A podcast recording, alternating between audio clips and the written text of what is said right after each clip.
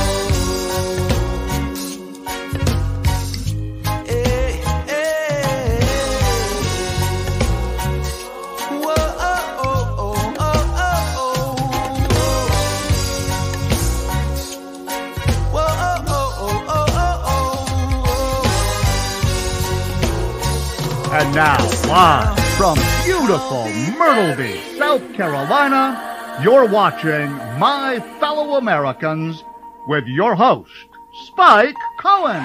Welcome to the show, everyone. Welcome to My Fellow Americans. Welcome.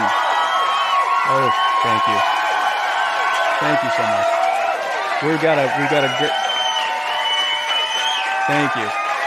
Thank you. I keep forgetting I need to cut this down. Thank you so much. Thank you. Thank you. Thank you. Welcome to My Fellow Americans. I am literally Spike Cohen. I'm so happy for you that you're able to be here and spend this time with me, Spike Cohen. Um, this show is going to be so good that uh, I really, it would be criminal if you did not share this with all of your uh, Facebook friends. Uh, so feel free to share this video. Uh, also, feel free to comment uh, with any questions that you have for me and my guest or any opinions, uh, and we will tell you if you're right or wrong. Um, if you are watching this on YouTube, please like this video, press subscribe, and then hit the bell. I, I don't know what the bell is. I'm told the bell is important. You got to hit the bell. Um, if you're on SoundCloud, uh, press the follow button to follow this and everything else from My Fellow Americans and Muddied Waters Media. Uh, follow us on Twitter. Uh, go on Instagram and slide up in our DMs. I don't, I don't, I'm not really sure what those are, but uh, we have people that handle our um, sliding in our DMs. So be sure to do that, like all the cool kids do. Uh, once again, as always, thank thank you very much to Muddied Waters Media for giving me this opportunity to broadcast myself to you live every week on My Fellow Americans. I would like to thank Kroger for the delicious Kroger drinking water that I drink on this and every episode of My Fellow Americans. Oh, that is delicious Kroger water. Uh, the music, the intro and the outro music uh, that is on this, and so far anyway, every episode of My Fellow Americans is by my good friend Joe Davi, J O D A V I. Uh, find him on Facebook, find him on SoundCloud, go to his Bandcamp, buy everything that he has. Um, as always, shout out to Tehran Turks' mom and him. Um, but let's get to it. My guest tonight uh, is a certified Libertarian Party bigwig. He's certified. We certified him right before the show. He is the newly elected at large representative for the Libertarian National Convention. Um, he is actively working uh, to grow the Libertarian Party through outreach, uh, positive messaging, and BTFOing the filthy communists. Ladies and gentlemen, please welcome onto my show Joshua Smith. Joshua. How's it going, buddy? Thank you so much for having me on. I appreciate it. Joshua, thank you, Joshua. Thank you so much for joining my show. I'm really thrilled to have you on, and uh, I also appreciate your your comment contributions to to my last episode. Good. Yeah, you know, someone's got to get the, the couch auction started early. Yeah, exactly. Right, Yeah. right at the beginning. Uh, I'm hoping Risa is, is in the comments doing that as we speak. Um, as I say to all Libertarian Party uh, people that I, I, admire, I'm I'm an anarchist slash ANCAP slash voluntarist, uh, whatever you want. I'm an anarcho leave me aloneist, and uh, I, am I'm, I'm somewhat agnostic as to whether or not uh, electoral politics is actually a, a, real way to to accomplish anything in terms of having more freedom. Um, but having folks like you that that give your time and, and see what you do gives me some hope that it's actually possible, and I and I applaud your efforts with that. So so thank you. Thank you. Hey, actually, I, I tell people this all the time. I say, look, there's two things that we do as libertarians. We can educate the population right. on free market principles and, and individual philosophy and we can get people into positions not to achieve power but right. to relinquish power. Now you can do one of those things outside of the party but you can do two of them inside of the party. So that's you know that's why i feel like the party is really important because we do get to we do get to educate people on this national uh, level but we can also work really hard to get people into positions to relinquish power. What, what is so, it what is it they say um, taking over and leaving you alone or something like that yeah, diabolically uh, plotting to take over the world and leave you leave, alone. Leave everybody alone. I, which I like. I, I, I um, I'm a fan of, of leaving everybody alone. So I, I, I do. I applaud you on, on all of your efforts. Um, first off, I, I always ask my, my guests this to start off a show. What would you say brought you to where you are to libertarianism? Was it kind of a gradual evolution from some other political belief, or was there just sort of this sudden aha moment? What what kind of brought you there? Yeah, it was it's kind of a mixture of both actually. I, you know, I served in the United States uh, Navy, and I was a big part of the shock and awe campaign uh, during Operation Iraqi Freedom. Actually, started. I was sitting in the middle of the Gulf when George Bush declared war um, on Iraq. Yeah, yeah, on Iraq. I know. I know you read my my uh, why I'm anti-war post. Yes, yeah. Uh, that I mean that that's really what brought me to a place in my life where I started thinking about the government not fixing things and not doing good stuff. And so that really opened my eyes. And then, you know, I, I found Ron Paul not too long after that, it, you know, like most of us that are my age did uh, in 2008.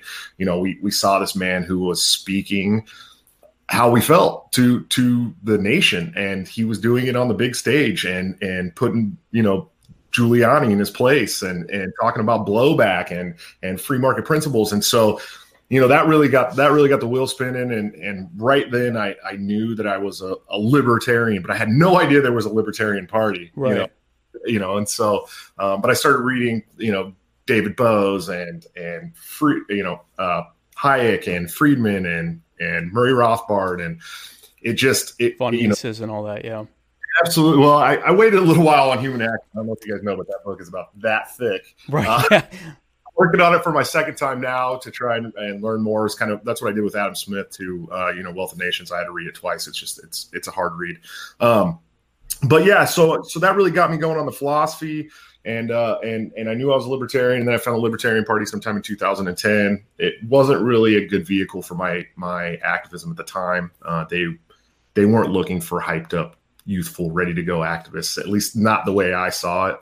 Okay. Um, so I did a lot of my work outside the party until about two years ago. I came back to the party and um, I really, you know, I came back with a vengeance and I uh, became state leadership quickly. Um, and then, you know, last year I saw some things that I wasn't happy with coming from national and um, you know, I decided uh, I, I was going to throw my name out there for chair and uh, I lost miserably. but no, there's a be- no, no spin. You, you, uh, there's a better way to spin that. You came in second. Yeah, yeah. Well, I was yeah. So, well, the cool thing is, is that that you know when I initially announced for chair of the Libertarian National Committee, uh, I had no thought that I could win it whatsoever you know um, and towards the end there i mean we we got a lot of really good support. We walked into convention with, yeah i was like man yeah. i think he might he you had a shot. I mean you did well. You did you oh did yeah well. we had we had a good shot. And and at the end of the day we took almost a quarter of, of the vote. No one knew who i was a year ago. We took almost a quarter That's of the vote mean, yeah. Yeah from the most popular chairman in in 46 years. Right. and so it wasn't really a loss. And then i still got on the, the national committee. I still had the same opportunities to do the things that i said i was going to do as chair. Um, and i have more voting power because typically you know the the chair is, doesn't vote on things right. typically right. um, and so you know it's it's been a it's been a, a slow moving 10 year course but i mean i know i've known i was a libertarian for the last 10 years i've been a, a registered libertarian voter i haven't voted for any of the two old parties except for ron paul and so which doesn't count. Yeah, it doesn't count. It doesn't count. We didn't. we didn't have a Ron Paul viable doesn't count. Yeah, yeah. Yeah, I mean, you know, in 2008, we were we had Bob Barr, you know what I mean, or, or Wayne Allyn Root, and like all these people, and it's like, what? Why? When people get mad at Ron Paul for running on the GOP ticket, it just it, it hurts me inside to think about who we were working with, and why we weren't working with Ron Paul was because of who we were working with. You know what I mean? And Well, so, I mean, even more recently, you think I, I'm a, I'm a Gary Johnson fan. I think I'm actually Facebook friends with him. Uh, But you know, I, there are times when things are going bad, and I can't help but think how much better things would be if we had elected Bill Weld. Like, uh, uh, you know, maybe I, I don't know. Maybe you have a different opinion than me, but I, you know, moderate Republican, somewhat pro gun control governor. Uh, I don't know. Maybe he's changed, but I, I, I, I, little bit of a tough pill to swallow for me. Yeah, we got to run better candidates, man. You know, at the end of the day, we have great candidates running all over the country. We have over, I think we have almost 900 candidates that we're running now and, and through November uh, across the nation, which is huge for us. That's a huge deal. You know, they set this goal of, of 2,000 candidates uh, for this election cycle. We almost hit half. Um, so I don't think I don't feel like that's a big loss either. I think it's great that we have these many this many candidates, but we need to make sure that we are constantly uh, working to help them build up their activism, build up their profile, build up their their reputation, so that when it does come time for the big show every four years, we have those candidates at hand, ready to go. You know what I mean? Otherwise, we get you know ex Republican governors running uh, on the same ticket together, and All that's respect. you know all due respect. Of yeah, with all due respect, look, I, I like I like Gary Johnson. You know, I, I he wasn't he wasn't my pick in 2016, but I definitely rallied behind him. I campaigned for him in Washington because at the end of the day, no one was going to bring more liberty to the White House than Gary Johnson and Bill Weld at, at the time. At the time, you know, a, after nomination process, with those choices present, right? Compared to Hillary Yeah. and and and Jill Yeah. Stein and and Trump. dumb. Yeah, Yeah, absolutely. exactly, So it's it's you know we we we kind of pigeonhole ourselves sometimes. You know, I am I am a libertarian purity guy. I believe that you know that's our north star and that's where we need to be headed at all times. Um, but but we sometimes we're so nitpicky when it comes to that purity that we forget that there are still steps we can take before the Murray Rothbard button. Right. You know what I mean? And which and is what I have a hard time with because I'm like, I want anarchy now. Yeah. Yes. Yesterday. Very- right. Okay, not now. Okay, now then. Yeah, yeah. So yeah, so I the incrementalism. I get it. I get that there are 320 plus million people, but it, it's a tough one for me because it, it especially when we're headed continuing to head in the other direction. It's like no, let's let's go this way. But I guess that's what incrementalism is, right? So Yeah, well, it's it's it, you know, and I, I just had this argument with Patrick Smith, who's you know super super principled. I I love him, and I love the principled guys. I'm a principled guy myself. I am 100. percent Um, and he said I can't vote for somebody who still has an inkling of authoritarianism. So like so like we you know if we have someone who just wants to collect a five percent tax for education or something, I can't vote for that person. Why? Why would we pigeonhole ourselves and not get anything? It's like that the whole cut off your nose to spite your face argument. Right. You know and, what and I mean? get, and I get his argument that you're conceding that taxation is legitimate and all of that stuff. But at the same time, I look at my tax bill and I'm like, yes, five percent sounds good. Like you know, that, you know that the, you know if if all things being considered, that that probably is better than what we're we're doing now, even if it's not purely fitting with my principles. Right. Yeah, absolutely. And that's, you know, and that's kind of what I conceded to eventually because I, you know, I am an anarchist and I have no problem saying that Yeah, freely. I was gonna. Ask, so are you like an Yeah. ANCAP or I, I didn't Yeah. know?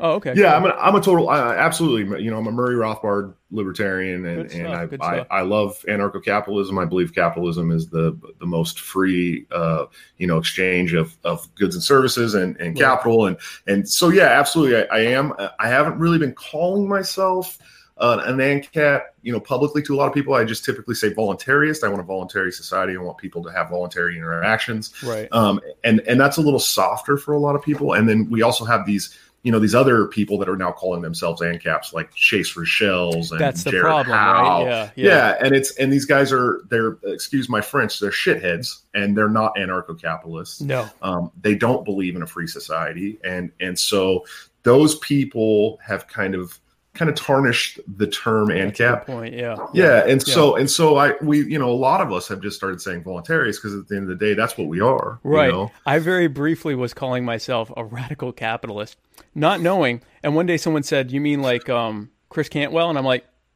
"Yeah." And then and so so I realized I thought you know maybe I had to look into who Chris Cantwell is, and I looked and I'm like, holy crap, I can never say that again. So Yeah. uh, so I took Yeah. that off my, but it sucks because I kind of am a radical, an, an actual radical capitalist. So it's true. you know, Yeah. when terms get you know co-opted, you get kind of screwed there. So uh, obviously, uh, you know, besides the and you've been sort of touching on this, but besides the the fame and fortune, of course, uh, wh- what would you say you know was the main thing that led you to run for chair of the LNC? What was it that would you say that kind of stood out the most that you said I think I need to be you know uh, uh, doing this? I think I, I, so. uh, The road to me wanting new leadership in the Libertarian Party it ran right through the 2016 elections. Okay. You know, I, I felt like we could have done a lot more. Um, I, you know, I, being a libertarian and also campaigning for the Libertarian presidential nominee in Southern Washington, right across the border from Portland, Oregon, that's very left. Right. I had no help. I had no help, and and I didn't see I didn't see a big uh, you know groundswell of of Gary Johnson's support in that area from from anybody, and um, so you know I kind of I kind of started looking into it and then, and that you know that was around the same time that I joined the party anyways and so i didn't really know what was going on and i started really really getting into it and i started watching um, leadership and i started watching you know nick do some things that i didn't agree with like attacking tom woods you know for Yeah, I for didn't get that. crap yeah and and he's doing it right now on With, on- with on Eric, and, yeah, Eric and Yeah, Eric doing- and the Talib Kweli thing. Yeah, yeah. At, at some point, you have to understand that those two gentlemen are libertarians, and not only are they libertarians, combined they have a following of well over you know 150,000 people at least. You know, and and and, and what Eric's doing is he's going out and changing culture to a more libertarian culture through music, and Tom's doing it through straight up education, economics, and history. You know, and these and these people are libertarians, and we have. And we have the, the national chairman of the Libertarian Party starting Twitter beefs with them. And so this was the kind of stuff that I saw over that two year stint where I said, no, no, we're not going to do this anymore. Someone needs to go and challenge this this current leadership. You know, we had Arvin Vohra who be it as principled as he is, his tactics were just horrible. Um, and and and God bless him, he's a nice guy. I know I you've a place him, in my heart for Arvin. Yeah, not Arvin's his great. messaging, but his philosophy and the fact that like he clearly doesn't care what anyone thinks about. No, not at he all. has He- to think. and, he's, and he's a nice guy. He's Yeah. a nice guy. He's Oh, a sure- great sure he is, yeah. speaker, Yeah. amazing speaker. You know, he can run a meeting, he can do a lot of stuff. But they just, we had, it was like these polar opposites where one was trying to push all these principled libertarians away from the party Right. and pander and pander to the two old parties, right? Right, right. And try and get these, these failed Republicans and these failed Democrats to join the Libertarian Party. Because that's going to make us more libertarian. Yeah. And then we had, and then we the have, centrist party, right? Exactly. yeah, and then we had the and then we had the the, the vice chair uh, pushing away all kinds of veterans and everything, you know. And being a veteran myself, that it was it was such a hard road for me because I am very principled Right. and I am super anti-war. It is my number one policy issue, um, you know, and then and then the drug war and so on and so forth, and Right, the Fed right, and all right. that good stuff. Um, but but you know that that type of messaging doesn't help us out in the mainstream at all. And I And- oh, go, yeah. ahead, go ahead. No, no. So, so that I mean, that was you know, I saw this going on, and I'm like, why? Why are we attacking real libertarians that aren't in the party yet? Why aren't we trying to get the real libertarian? Well, well, I'd rather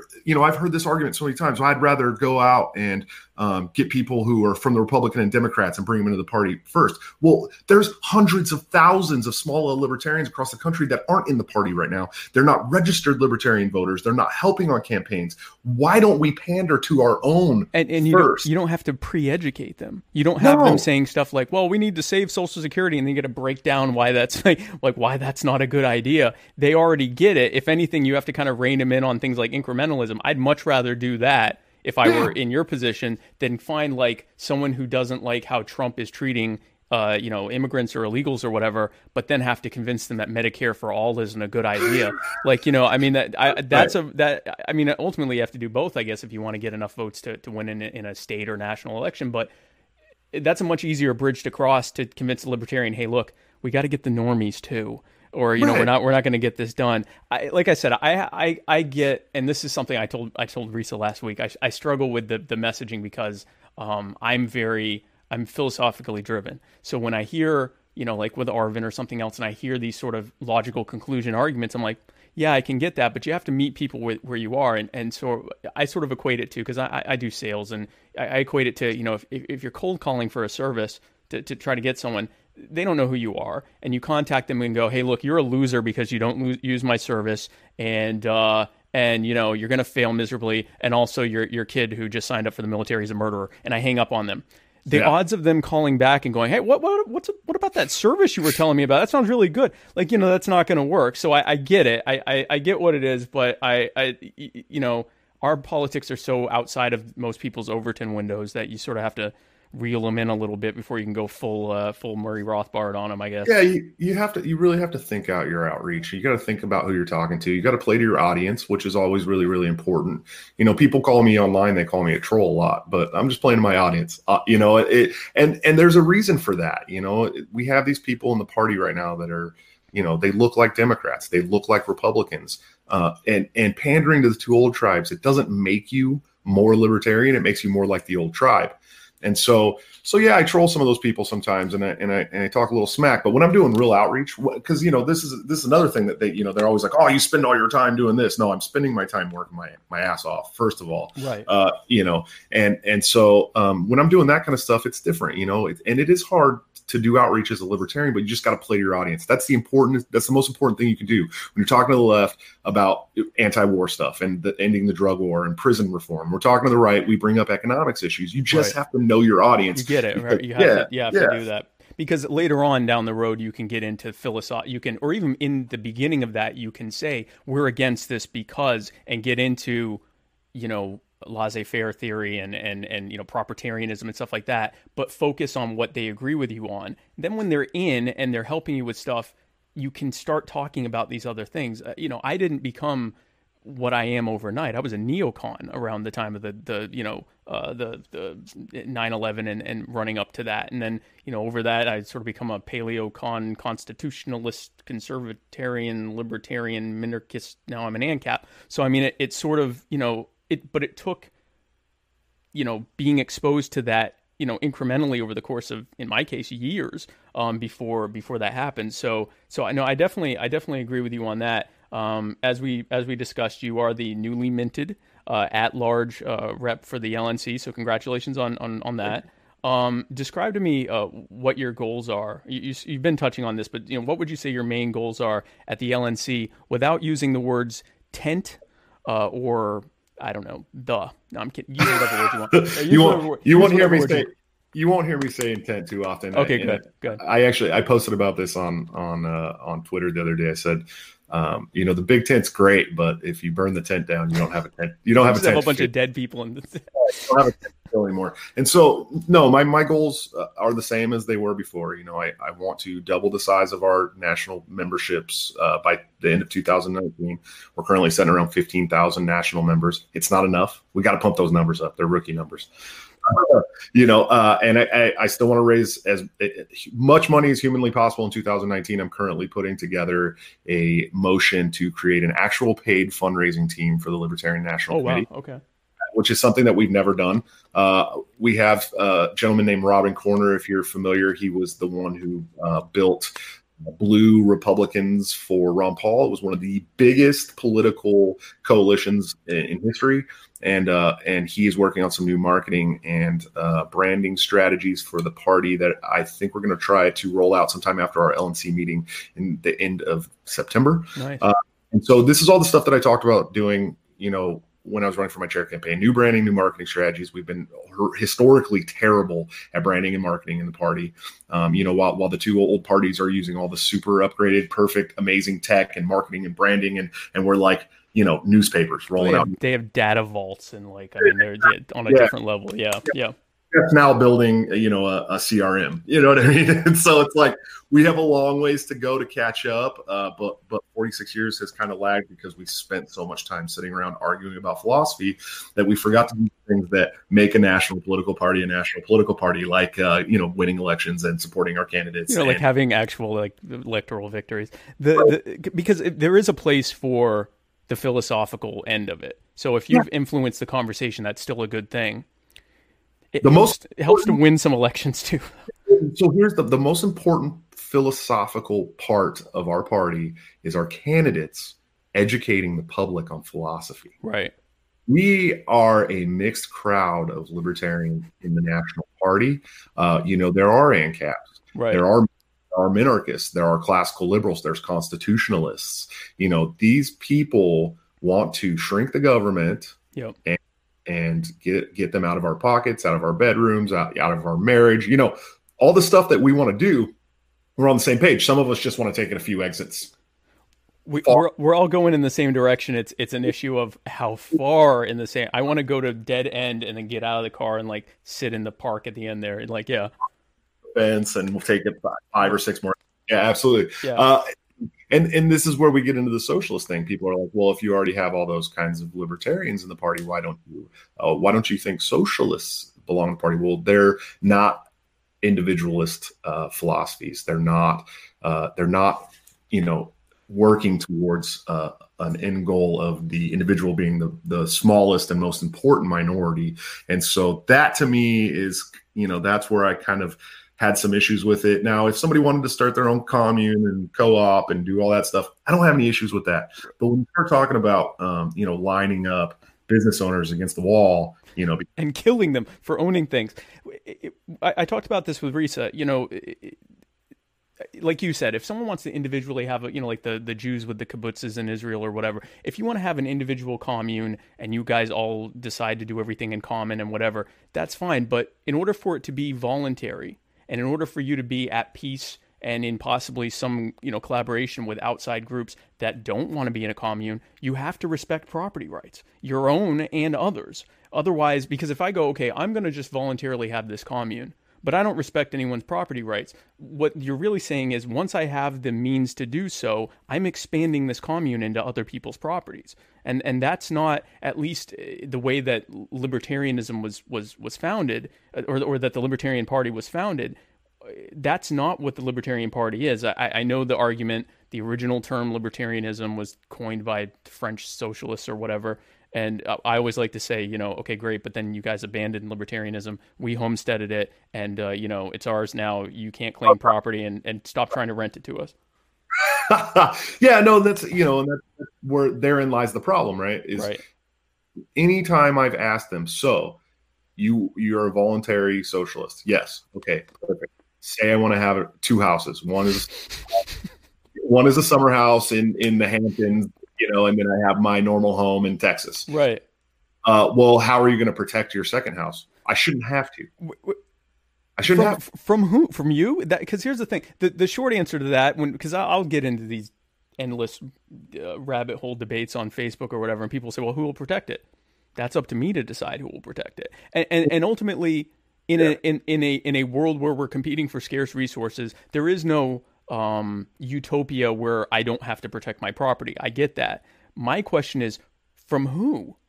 Right. if if you're if you're saying how am I going to protect it from you?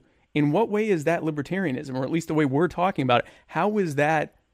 How how are we showing self ownership here? If uh, unless we're taking some kind of egoist route where every every person for themselves and you know I can just you know take your stuff and that's okay because I did it. If we're trying to operate within some kind of this is your stuff, this is my stuff, how is that going to work without without respect for property? Yeah, and it has to, and that's and that's you know that's where my whole argument came from, and that's why you know I, I was a big proponent of the resolution to reaffirm our property rights in, in the Libertarian Party, our, our stance on prop, private property rights, because you know at the end of the day, I, I've spent a year debating these people. Um, I, I've been in the trenches of this war long before the LNC got involved at all Right. And and these are people who are members of the party um, and are doing outreach and are recruiting more people who believe I have no right to defend a home that I'm not living in full time. They believe that I have no right to rent my property out that I either built, paid for, or traded for. And uh, to me, that is not what libertarianism is about. That's not what the party is fighting for. That goes directly against our platform. And so that was why I raised the big stink about it, you know, I, and I did, and I and I, you know, people are upset that I was was vehemently trying to reaffirm a principle that sh- we shouldn't even have to be reaffirming. Well, and that was the thing. They- were comparing it to McCarthyism, which demonstrates that. To me, it demonstrates that they don't see much difference between individual human action and and government force. You weren't saying let's you know jail commun you know jail and comms or or whatever. You were saying this doesn't belong in our party. If they want to be a part of the party, fine, but they need to acknowledge that the party has the words laissez-faire capitalism and proprietarianism in you know founding charter documents or whatever. That that's that's what it's for. So um, yeah, it's it's been a very odd odd thing to me. Yeah, everyone kept comparing it to a purge, saying that it was some giant purge and that I was a McCarthyist. And no, it wasn't, it wasn't about purging people. It was about making sure that everyone that comes to this party knows what we stand for. On the same page, exactly. Yeah, I I I, I agree hundred percent. Um, on, on that, I think that the whole. I'm glad that that conversation was at least started because I think it. I think it needs to be started. Um, now you're also one of the co-founders of Think Liberty. Uh, Think Liberty, which is uh, has a website, and I guess you guys have a podcast and you even sell merchandise. I, I need to start selling hats. Yeah, we, do, we, do, a lot of stuff. We you know we started out as uh, four best friends who, uh, if you're familiar with the other website, Dankertarians. Yes. Okay, so originally the four of us that founded Think Liberty, we founded Dankertarians with Matt Kino, the socialist who or communist who ran for chair against me, and uh, Corbin Brown from Tennessee, who's a cool guy he's a left libertarian. I don't I don't really know where he stands on property. He goes back and forth. But anyways, uh, so the six of us started Dankertarians together, and that was oh. Yeah, that was going to be our our Think Liberty. This was when Matt uh, the cat was still identifying as an as an anarcho-capitalist, and so we all got along. We all had the same goals and visions, and then uh, it kind of turned into this dumpster fire. And so we had that passed already. And then um, when I decided to run for chair, he was very upset and and decided he was going to run against yeah, me. Yeah, yeah. Yeah. So I didn't know he was originally an an ANCAP. I didn't I didn't know that. Yeah, he his uh his philosophy switches with the with the seasons. So uh and he's never read a philosophy book and he'll tell you that. I, I, I saw I saw somewhere where he had said I don't really read a lot. I I just um how do you say um it, I'm I'm paraphrasing what he said, but essentially along the lines of you know he's going with what with what people are are saying, um which was kind of odd. You got me back. Oh, are you back? I think so. You got oh, video? You're, you're, back. Yeah, I got your video. Yeah. All right, cool. I don't know what happened. It just kicked me out. Okay, I'm no blaming problem. it. I'm blaming you, Spike. I'm blaming it's you. it's probably my fault. It's it's you know we're we're 34 minutes in and didn't start the auction, so that's probably it. Um, hey, yeah, what's going on? Nobody started a couch auction. I, I don't I don't get what's going on. Ashanti sent me the link from Craigslist, and and we're still staying here like schmucks. Um, uh, uh, I, so uh, around December and January, I was so hard into couch auctions that my wife was like, please stop with the couch auctions because she would go and she's like, are you on another stranger's live video? I'm like, no. I, I, got a buddy. I got a buddy who's uh who is uh, an epic troll around the internet, and you may if you know him, you know him by the name Squiggly Lines guy. Oh yeah, yeah, yeah, yeah, Kevin. Yeah, yeah, yeah, and he uh he goes into these things and starts telling you know the the news clips uh, that are live that don't have any sound. He tells he tells them, yeah, he says he tells them if you hit F then and then do something that, right, that right, right. You'll hear sound and they're all just all these Fs. It's it's pretty funny. He's a, he's a funny troll. Yeah, I, um, I started doing that. I would write type audio to hear sound, and people just audio, audio, audio. And the funny thing is, it'll be going three, or four minutes later. No one saw what I wrote, but they they saw someone else wrote audio, and so they're right. Oh I, yeah, it's great. I love it. It just goes on forever. Why yeah, that? these people. It's it's the internet, man. It's you know that's why when people are like people are like, "Oh man, you're just a troll. You're a petty troll." I'm like, "It's Facebook and it's the internet, and we're the Libertarian Party." God, if we were able to get some media just because I trolled someone in a Facebook group, that would be wonderful. That's that's earned media. Yeah, that'd That be is- wonderful. That is earned media. That is you on national news. Like, why are you asking about couch auctions? Well, while I have you here, let me tell you about. well, I have you here. Let me tell you about the free market. exactly. I, let me let me have you have you heard about? Uh, what- can I introduce you to my uh, Lord and Savior proprietarianism? Um. So yeah. Yeah, so I think some people, I think some people take the you know national leadership too seriously when it comes to some things, and and not seriously enough when it comes to others. And I think one of them is, you know, they expect us to be these stuffed shirts all the time, and and it's you just can't be. Uh, a libertarian and be a stuffed shirt all the time. If you are, you probably need to start looking into your your philosophy. we have a president who gives us his stream of consciousness on Twitter. and, and all full on boomer posting. Every, oh, constant boomer, all caps and everything. To the president of whatever, do not threaten. I mean, if and it honestly is a major part of why he won. So if that works, then the couch auction should get us at least you know solid solid second. Memes put him i mean memes really put him into the white house. I mean they really really did. It's insane what just passing around tons of ridiculous stupid memes did for the presidential election and people don't understand that. You know we, we we're always having this issue with our social media around the country Right. for for national and for state parties and local parties and people. There's always this this this like head butting between one person in the party and another person in the party, and one's like, "No, we need informational text posts. No, we need memes." And it's like we need to balance both. Right, And right, right. fire memes because that gets people to come to your cause. It's just how it works, and, and you know, it's it's a new era where young people we don't have very good uh, memory or uh, uh, attention spans anymore. We want something that fits in. Gotta you know, get it real quick. Yeah. yeah, it's you know we don't we don't want to read these long paragraphs. We want something that tells us the you know the the meat of what you're trying to say in four or five sentences tops. And uh, so memes are a really they're an important thing. And and you know that was another thing I thought our social media wasn't being run very well. And you know if you look at us at Think Liberty, we were able to garner over twenty thousand likes in less than a year uh, from the ground. You know what I mean? That's It's crazy. Yeah that's you know that that kind of stuff is all it's you know it's this new generation of people and we want to we want to get them excited for our causes and you know if we're constantly you know you need to read a murray rothbard book The entire book before we talk. Yeah. read read uh the, you know argumentation ethics by Hoppe or read you know and it's like it's like people don't want to do that come up with some fire memes Yep, get people yep. then we can talk to them like we're like we're a normal adult human you know and and uh so yeah that's uh it's it's all important stuff but you know we got to have some fun with it and i think you know if we want to get the younger generations you know who aren't voting right now you know 60% of the population is not voting a That's lot of that thing. I always say none of the above wins every election because people vote with their feet, and if their feet stay planted on the ground on their on their couch and they don't they don't go anywhere, that's that's who won the election in my mind. People saying I don't think any of these people should be elected.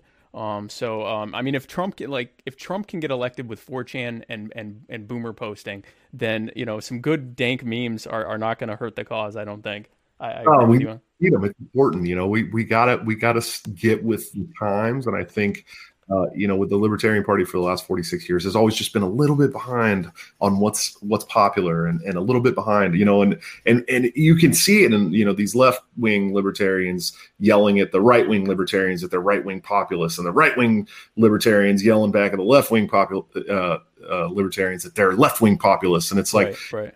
populism isn't a bad thing.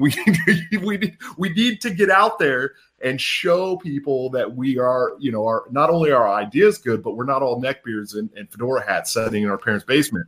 You know what I mean? And so the only way we're going to do that is if we do it. You know, we we have a little bit of pop culture. A little, No, you know I what I agree. I agree. I agree. And, and that's how we are. I mean, again, we are. Some of us are some of the biggest internet trolls out there. I, I I'm not sure how I rate, but I, I'm just I'm somewhere between normie and uh, not quite ready to join 4chan. Somewhere somewhere in there. Um, but uh, uh, so I, I'm probably more in normie territory. But It's a I, I- big span, buddy. It's yeah, a big span. no, I know, and and I, I I've I've seen some of the the upper echelon stuff, and I'm like, no, I don't think I'm ready for that. But I uh um we're like that, so why wouldn't we be like that in our in our marketing, especially if that works? So no, I I agree with you 100. percent And speaking of posting, you had written we we talked about this a second ago. You had written what I thought was a pitch perfect post about why you're anti-war. Um, and in fact, you used the hashtag uh, uh, why I'm anti-war. Um, and I, I didn't. I haven't. which was it started by the Libertarian Institute and Scott Horton. By the way, that that uh, Oh, okay. Is not my doing. That was Scott Horton, and uh, a lot of people posted posts about why they're anti-war with that hashtag. So if anybody else wants to do it, make sure you keep doing it, keep it trending because it's a it's a really good topic to talk about, and it's opening a lot of eyes. Yeah, absolutely. And, and in your post, you talked about being anti-war. You you talked about your time in the military and how 9/11 that kind of motivated you to join, and then how when you were there, you became you know disillusioned by what you saw. And I just thought it was really. We talked about messaging in particular with with veterans, and there's there's I guess two main ways to go about being anti-war or even anti-military in terms of what the military is now. Not not not just something that gets raised up for common defense but this sort of perpetual war power uh, that's you know trying to you know uh, create an empire and how you bridge that gap um, you know, one way to go about it is is what I think what you did with your post, where you talked about your experience and why why you joined and what your intention was and what you actually saw when you were there. The other way to do it is to say, well, you know, the logical conclusion is that you're all murderers, which you know Yeah, that's a great way to, to, to wheel someone, especially someone, you know, if you have someone, I I think about a lot of my, my friends that are veterans, some of them have PTSD, some of them are dealing with all sorts of guilt issues, some of them are dealing with physical trauma. Uh, you know, there's all sorts of stuff that, that they've lost friends, they, all sorts of stuff. And here's where you, could really reach them with an empathetic message that's like, you know, we get it, we get why you did this, and and and we want to make sure that this doesn't continue to happen. Or you can say, yeah, well, you're a murderer, or if you joined for you know economic reasons, then you're a murderer for hire. Like, I mean, you know, and and if you go about it that way, eh, what's the percentage on that you think you're going to you know convert of, of, the, of people in that in that situation? Not not very many. Not five, very five maybe maybe one and a half percent probably less. Here here's the thing you know and my favorite my favorite saying is is of course i support our troops and that's why i support bringing them home and letting them heal. Right. uh you know and and so um it's it's it's much easier for people who have actually lived that life who've actually been in the service oh yeah. to do that to do that type of outreach. When you have you know a silver spoon kid uh, that was given a business by his parents that's a vice chair of a liber- of a national uh, political committee uh, telling soldiers that they're all murderers and that they're all uh, they were all hypothetically. stupid and Hypothetically, yeah, hypothetically uh, If- if that were to happen. that's that's a problem because one you never had to live that life. You uh you know i was i was poor. I grew up dirt poor you know uh uh with my a single mom that worked three jobs and and you know i was bouncing and like i said i was bouncing around from couch to couch at like 17 already and I, I didn't have much going for me and it was it was the one thing that i saw you know that that would give me an option to try and make a life for myself. Um, and i wasn't a libertarian at the time you know and i thought i was doing the right thing. And so once you've done that once you've lived that that life once you've built that camaraderie with you know our brothers and sisters that that are also doing that it's a lot easier for you to do outreach because you understand the mental turmoil that you go through uh, after being in the military. You understand the promises that were made. You understand uh, the the I- idealism that you had when you joined. Uh, you know, it's it's it's kind of it's one of those things you where were I where think they were like you're able to Yeah. meet them where they were yeah Yeah. yeah, exactly, and which is very important. Is something that we, you know, Larry Sharpe talks about that a lot. Meet them where they're at, you know, and Right. and so it's it's it's a lot easier. And I think if we're doing outreach to to veterans, and by the way, you know, if you look at Ron Paul and Gary Johnson, all these libertarian candidates, they always get the most donations from active and and um, reserve and and uh, veterans and of- they and they poll military. very well in, in military Yes. as well. Yeah, yeah, which And- tells you something. Yeah, Yeah, there's a reason. It's because we know we saw We've seen it firsthand, right? our, yeah, we see what our foreign policy does with our own eyes. We see the the wasteful spending, and and so let let the veterans do outreach to the veterans. No, it's important. It's important that you let the veterans do outreach to the veterans because at the end of the day, they're the ones who know how to talk to veterans without uh, push people away from our our you know our goals and our causes. And so I think when we're talking about foreign policy, that's a that's a really good thing for the party to to take a huge stance on. But uh, when it comes to veterans, you know, if if you haven't been a veteran, uh, talk to a veteran at least and find out, you know, what would you say to another veteran to try and do outreach for libertarian party or the libertarian cause, because they're always going to know better because they lived it. It's it's a completely separate life. It's like going to prison. You know what I mean? It's like the same it thing. is- like, there are some very strong Yeah, parallels between that and going to prison. You, you one is the same thing. voluntary, but it's a lot of signing your life away going on there. Yeah, Yeah, Yeah. it's. I mean, it is. You you wouldn't go up to some dude in prison and tell him tell him you know this is what you need to do because you've never been to prison. and You have no idea what you're talking about. prisoners are jerks. Yeah, yeah, no, Yeah, yeah, you're bu- you're just a bunch of murderers, right? Yeah. Uh, so you know, I, I think that's important that we have veterans who are doing veterans outreach for for libertarian causes because they're already they already lean very libertarian. A lot of people come back and they're anti-war after serving in a war. You know what I mean? Uh, it's I'm not a I'm not like some you know rare case. It's a it's a normal thing. I, I have a lot of friends that feel the same way and very very often that yeah. Yeah. If they're not anti-war in general they're just like what we're doing doesn't work because i was there and i saw it and it doesn't work Yeah. and it's the mission's corrupt. We're not going to win a war in Afghanistan, you know. And and if you if none of you guys have read Scott Horton's book Fool's Errand, do it. It'll explain this to you much better than I ever could. Um, but you know, we're we're fighting in caves and caverns and mountains, and and we don't even know all the terrain there. We'll never win a, war in Afghanistan. That's why we've been there for almost thirty years. Well, then when, you when you and, and I'm trying not to be put my tin hat on, but when you look at and these are declassified public record documents, when you look at the history that the the Pentagon and the State Department have in literally funding terror groups that they're Oh, yeah. simultaneously fight, they fund them in this country and then they're fighting them over here. There's a Yeah. part of me that thinks.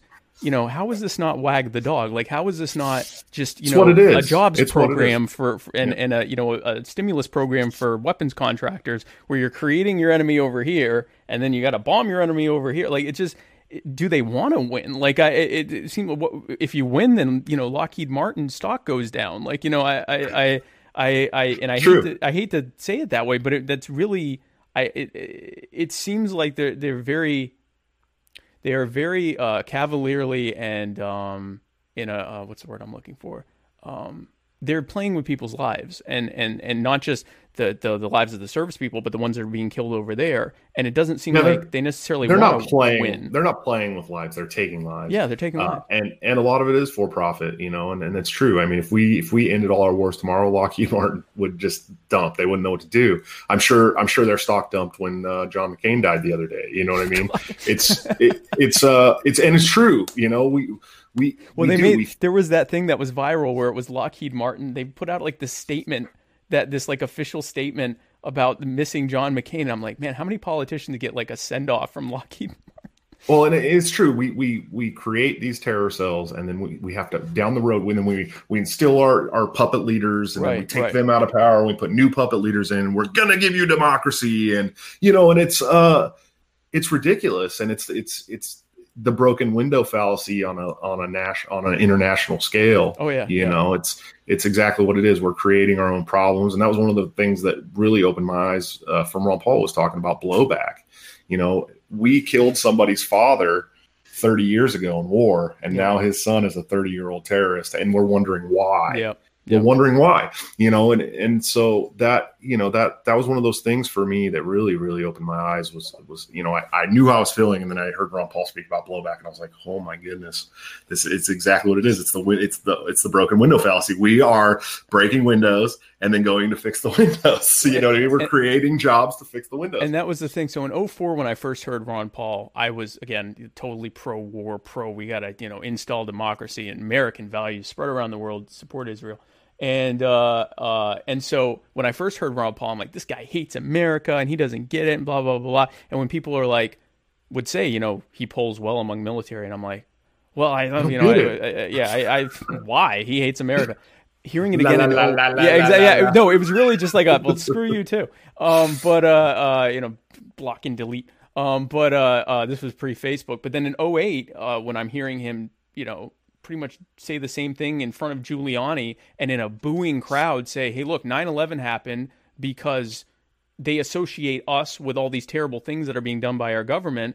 And how would you like it if a if a, a bomb fell next to your house and you felt the impact and all your windows broke and then you find out that your your best friend and your cousin died over there, you know, eh, because of something that none of you had anything to do with. Okay, great. You can talk about collateral damage over here. What does that actually look like to you? How now? How much are you going to be willing to do whatever it takes? Put it this way: when 9/11 happened, you were ready to bomb the entire Middle East, and most of us were thousands of miles away or hundreds of miles away and didn't know anyone that it affected. Imagine if it's in your backyard and it's happening on a regular basis. How how upset are you going to get? So no, I, Well, I that's- yeah, Ron Paul gave a whole speech about that. And you can look it up on on YouTube. Uh, I don't remember the exact name of it, but there's even one that was done uh, like with a dramatic voiceover with music behind it. imagine if. China, yeah, yeah, yeah, Yeah, imagine if China came over here and set up in your front yard yep, yep, and um, told you that if you cross this line, I'm going to shoot you Right. in the face. What would you What would you do? right, What would you do? You, you know, we don't we don't live that reality here. And, and I think that's another reason why vets doing outreach to vets is important because we've we've lived that reality and we've seen other people who live that reality over there. Yeah. Um, and, but but people here they don't you know they don't live that reality. They just know that we're protecting our freedoms. Well, how the hell did my freedoms get in Iraq? I don't think my freedoms ever went to Iraq. Um, so, but it, you know, it, and that's what it is. We we need people to understand that war is hell um, for everybody involved, except for except for the defense contractors, the except and- for yep, yep. the politicians. Yep. You know, and and and they're sending you know they're sending us to war to di- to die for special interests uh, all the time, all the time, and and uh, you know it's not. It's okay to be anti-war. It's okay to support our troops and still be anti-war because a lot of our troops are anti-war. you know what I mean? wait- I, I know so many people that they waited for their deployment, their, uh, and I, this shows how little I know, but that whatever that has them in active duty to end, and they're just sort of biding their time, hoping that nothing blows up, and they're doing whatever they need to do, and they're doing their job. I mean, they're not being subversive or anything. They're not, you know, bucking right. high command or, or whatever. But as soon as they're out, they're like, man, I'm not going back in. I, I do not support what I did, and and and I'm glad I'm out. And you know, they don't join the reserves, they don't go back into active duty because they don't they don't support it. And um, you know, you had posted about even again just to show how much you have to meet people because we can be here arguing between minarchy even though we're both ANCAPs but you know we can we can have Risa on here and argue between minarchy and anarchy. And the vast majority of the world right now is saying things like well say what you want about Senator McCain but he had strong convictions. And it's like yeah but what were those convictions? And you had talked about you know being respectful about his death not celebrating it um, but also being honest about the hundreds of thousands of, of deaths that have been caused by him and other war hawks in DC um, not to mention the millions who would have died if he had gotten his way with you know wanting to start nuclear war with everyone. Um, China know, and Russia, China and, and Russia and everything else. Yeah. yeah. Um, and and then even you get into the tens of millions of Americans who have been imprisoned and killed by his drug. Well, not just his, but the drug war nonsense. I mean, it, there are many things you can say. Oh yeah, he had strong convictions you know, there are a lot of people that had very strong convictions that I, you know, I'm not going to, even if they die, I'm not going to go, well, we got to respect them. We can be respectful about their death, but there, there is that, that line you have to, that you, that you kind of have to tread where, you know, when the Overton window is so far over to respecting someone like McCain, not just his death, but who he was, um, it's so far from our principles and advocacies, you know, how do you thread that needle of, of respecting people's feelings while still telling them the truth? Um, because honestly, I don't even try most of the time yeah, well, and that's that's the thing, you know, and I, and I wanted to make that very very clear in that post, and that post still it butt hurt some people real bad. I mean, oh, yeah, there were some yeah. real there were some real butt mad people about that on post. both sides of that. Yeah, yeah, yeah. Everyone well, you equally alienated like, a lot of people. Yeah, fifty percent of my news feed were people celebrating the death of John McCain. Okay, uh, fifty uh, percent of my news feed were people upset at the people who were celebrating the death of John McCain, and and some of those people were also calling John McCain an American hero. Now, I, I I spend a lot of time on my personal profile in an echo chamber. Uh, I do. Yeah. You know, it's I. You know, I when I started running for chair of the Libertarian National Committee, I had about 1,200 friends. Uh, I knew most of those people personally. You know, I used to play music. I've toured and played music, and and and I've been all over the country to like different places. And I was in the military, and so I know a lot of people. Right. I've right. met a lot of people, and I had 1,200 Facebook friends, knowing a lot of people. Uh, now I'm almost to 5,000 friends since I announced for chair a year ago, uh, and it's the majority are libertarians. So so when I see libertarians that are kind of uh, getting down on bended knee to worship somebody who perpetuated 30 years of absolutely toxic foreign policy. Um, I need to make I need to make it very clear that uh, that is not a libertarian stance. Um, libertarians do not support uh, continued foreign interventionism. Uh, in fact, that should be the, the party's biggest uh, policy is is ending war because it is the biggest waste of money. Um, it is a, a, loss of innocent human lives. It is g- typically against the non-aggression principle to uh, go to war with other countries who are having their own civil war or whatever it is we're going there for. Um, and so. I, I wanted to make it very clear, and I and I told people, you know, I, I see a lot of you saying you're going to delete people for celebrating John McCain's death. Um, I don't celebrate death. Right. Uh, I don't. I don't like death. Death uh, affects me deeply all the time. Uh, but but I'm also, you know, I, am also not going to mourn for a man who uh, had, you know, hundreds of thousands, if not millions, killed around the country because of his continued need to uh, go to war and and fluff his pockets from, um, you know, war profiteer money and. So you know, and I, so I said, if you're if you're celebrating, how about this? If you're celebrating his life, delete me. you know, and and I meant it. Like, look, I meant it. If if you're going to be mad at people, who who I I understand, I sympathize with. They're happy that this man is no longer in Washington D.C. If you're going to be mad at those people because they're happy that that now maybe less people will die around the world, they're happy about the one death. Yeah. Which again, yeah. I mean, every person matters. I'm not I'm not uh, commoditizing his life or anything like that. But you know, uh, I had posted, and uh, you want to talk about people getting butt hurt. I said, you know, you you most of you celebrate because most of my friends list is conservative my political friends list is conservative. And so I, I got a different uh, stream of people. I have a lot of libertarians, but most of them are conservative. And I said, You celebrated when bin Laden died. McCain killed so many more people. Oh, than, yeah. Yeah. Than, uh, than, than bin Laden did. you know, now talk to me about you know not celebrating someone's death. And I and I noted, I said, look, I'm not saying celebrate John McCain's death, uh, although the memes were just. Um, but I'm not. I'm not saying to do that. Uh, I'm not saying to get into that uh, the horrible wormhole that I'm in, uh, and possibly you. Um, but uh, uh, but I'm also, and I'm not saying mourn Bin Laden's death. I'm saying there's something to be said about consistency. If we if we if we if we are okay with someone dying because they contributed to mass human suffering, then maybe we should always do that. Uh, and if we don't, then we maybe shouldn't always do that. And and I got a lot of people upset. Well, he was in a Well, this- he was in a this a cage for seven Yeah. years. Oh no, That's Well, terrible. Why we see this of all the lot. people of all the people that Yeah. would not want to be, you know, he walked away from that experience and was like, I want to do that to other people. Like I, I, Yeah. War, war's bad, John. War's bad, John. War's hell. Yeah. You know, you know it. you know it exactly. Yeah. I- well, and here here's the thing. So we see this happen all the time. This is the this is cognitive dissident dissonance in, Oh, yeah, in the. United States.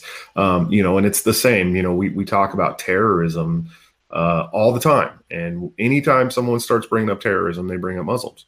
You know, all, and and a very very small sliver fraction of mass murders in the United States are committed by uh, brown people from the Middle East. Very small. Uh, it's typically, you know, that same single white guy with the big buggy eyes that pulls out a gun at a video game uh, conference, Yeah, or absolutely. or uh, a middle school, or a, a black Southern church, or you know what I mean. It's and and we don't they don't talk about that. You know what I mean? Because that's that's our own people. You know what I mean? It's like Well, it's, and, it's and- bullshit. And the Pentagon isn't funding angry white guy groups. So you know, I, you know, they say if you if you subsidize apples, you're going to get apples. The U.S. government subsidizes radical Islamic terrorism, and then we're shocked that there's all this radical Islamic terrorism. And it's like, well, then stop giving them money and funding and training and calling them freedom fighters, and then putting people in place that they hate and setting like I I mean, you know, if if you fund something, you're going to get more of it.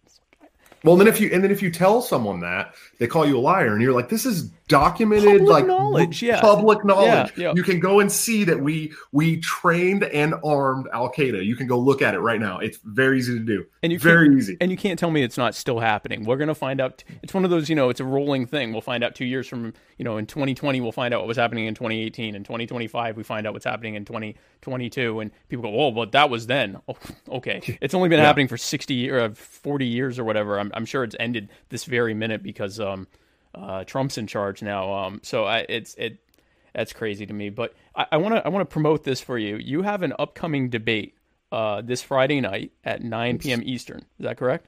yes. Uh, with Mike Shipley on the Anarcho Redneck podcast. Um, Yes. and uh, it's being billed as a, a LibSoc versus LibCap debate, um, uh, which I love because there are not enough portmanteaus in uh, libertarian uh, discussion groups already. So we've got to add more more portmanteaus. But uh, for my normies out there, uh, that's basically there's going to be a debate between uh, you're a libertarian capitalist and uh, you're going to be debating a libertarian socialist, uh, and I'm definitely going to be tuning into that. Tell, tell me how, how you think that's going to go. Well, I'm going to bring up. I'm going to bring up. Uh, I'm going to paint him into a corner with ethics. I mean, at the end of the day, it's not about philosophy; it's about ethics, and Yep. Um, these are these are ethical, normal uh, ideals to hold. You know, don't don't hurt people, don't take their shit. Right. You know, it's this. This is. I don't have to dig deep into the Murray Rothbard books and the and the Hayek books to to to win this argument. It's Yep. uh, you know, you can. He's he's gonna he's gonna come out swinging with all this long word word salad stuff that he likes to have and about you know god i don't even know. It's gonna i'm, I'm gonna try not to laugh. And then uh and and then i'm just gonna come swinging with uh well for one because he's gonna he's gonna use he's gonna use john locke on me immediately. He's like well our stuff's in line with lockean uh private or pr- uh, property norms. Okay that's cool. I don't agree with everything that john locke says you know what i mean it's John like Locke it's is like not I- the end all be all. yeah, as a matter of fact, I think he had some very paradoxical views. And I don't need to use philosophy to win this argument. I only need to use ethics. At the end of the day, Right. it is unethical to take people's shit and and to hurt them uh, when they are not doing the same to you. So uh, I think it's I think he's going to get the floor.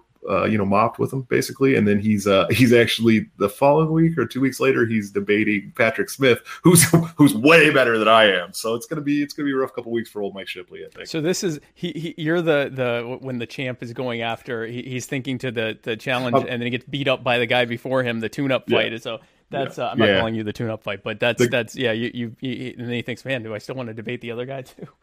Yeah, it's the it's the uh it's the gatekeeper for sure. Patrick Smith, uh, Patrick Smith is is amazingly intelligent. when you defeat all the other lib caps, you must face the final boss, but you're going to beat him before that. So, and full disclosure, we here at My Fellow Americans and Muddied Waters Media are of the belief that communists and socialists are actually worse than wild hogs. Um, I think I, I told Risa about this um, because even though uh, they are both violent squatters, uh, wild hogs uh, at least uh, take care of their families, and uh, also they have tusks, which I think are awesome.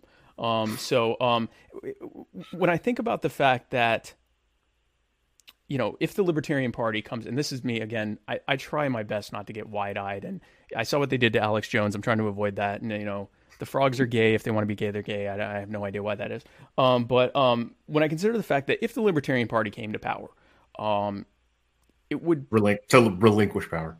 Right, but if they were if they were to win elections, if they, they, they win the presidency, they win you know, um, uh, I, and I'm, I'm you know filibuster proof majority, you know whatever you want to call your your pie in the sky of, of of libertarian victory, that would really end the country's slide to socialism and and or at least threaten to end it. Um, and when I see the history, and and socialists know that.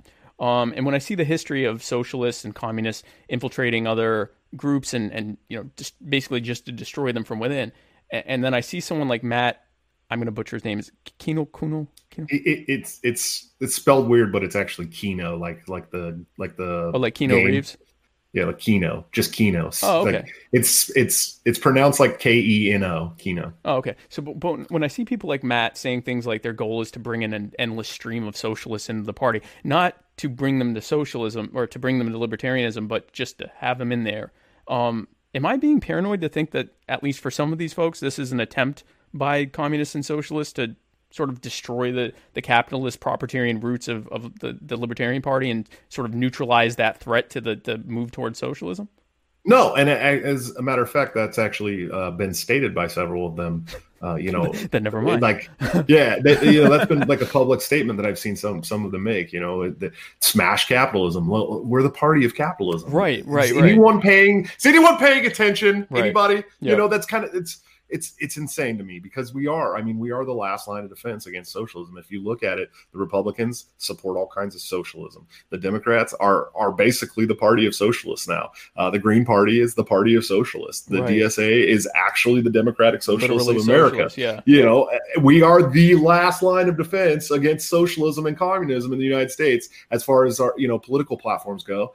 And and we are the only ones running candidates that don't support socialism. Why in God's earth would we bring socialists into the party? The I mean, final just, bastion of yeah capitalism. it yeah. just it's it's the most eh, asinine thing I've ever seen in my life, and and I will continue to battle it on every front I possibly can. Well, good. I, I salute you on that. I, I think it's like you said, even the Republican Party, Republicans talk about capitalism. That's wonderful. I'm glad. I, when I see a Republican talking about the wonders of capitalism, I'm it warms my cockles. Um, but but but then they'll turn around and say something like, "We have to preserve Social Security," or they'll talk about you know strengthening whatever government program, the education or whatever else, or they'll talk about even if they talk about decentralizing it, we'll give it back to the states. Okay, now it'll be state by state socialism, but it's still there's still and and and you know they do this with every Medicare. You know, uh, Bernie Sanders is a genius by relabeling uh, uh, socialized healthcare Medicare for all because Republicans have been defending Medicare for 25 years now. So Yeah. um, I told someone, I said, you know, single payer's coming. There's a good chance it will come under Trump with with either a Republican or Democrat Congress, and at least half of you will find yourselves looking at a way to try to defend it, um, because you don't have uh, philosophical backing behind your belief. You're against the Democrats and you're in favor of the Republicans, and which is why your uh, talking points about capitalism can be just as easily supplanted with you know tariffs and protectionism and and you know immigration controls and endless war because you, you're you're not based on a philosophical underpinning of of of self ownership, property rights, any of that stuff. It's it's whatever the Republican Party wants is is is what I do too. So so which is fine. I mean, people have the right to whatever opinion they want. The, the problem that, is tri- that tribalism. it is. It's, it's team sports. You know, Mm-hmm. the reality is that the uh, and I know I'm bringing this up because you and Risa with your your Cowboys stuff. Um, Ugh. but ultimately, the different football teams are all doing the same thing, and yet uh, obviously to different degrees of i mean it, you know whoever wins did the best job at it but no one's coming in and saying like let's play golf instead and so but yet you see these teams and they talk about the other teams like eh, eh, you know like they're just not even doing the same thing and it's like no this is this team was better at that or whatever and you see that in, in politics you know a republican will talk about a democrat and a democrat will talk about a republican as though one is you know wants to destroy america and bring in all the muslims and mexicans so they can rape our our children and then the other one saying that the republicans want to lock up everyone and and you know throw away the key and force us all into being christians. And the reality is the day, there's so little daylight between the actual policy prescription beliefs of, of republican politicians and, and democrat politicians. It's a joke to me. So when you have the Libertarian Party that is, you know, ostensibly fighting for actual capitalism and actual you know smaller government or even you know no government but but at least smaller radically smaller government not just reducing the rate of growth or whatever but actual reduction of government and then you see an active element within it that's like yeah rent is theft and everything needs to be communally owned um, and Medicare for all. Don't forget the Medicare for all that they're screaming for. Medicare for all. You want to tell me, oh no, but what we want is, you know, the the the, the voluntary communism that will uh, spring forth once we remove all of the hierarchies of the state. Oh, but Medicare for all, also, by the way, as a transitory step.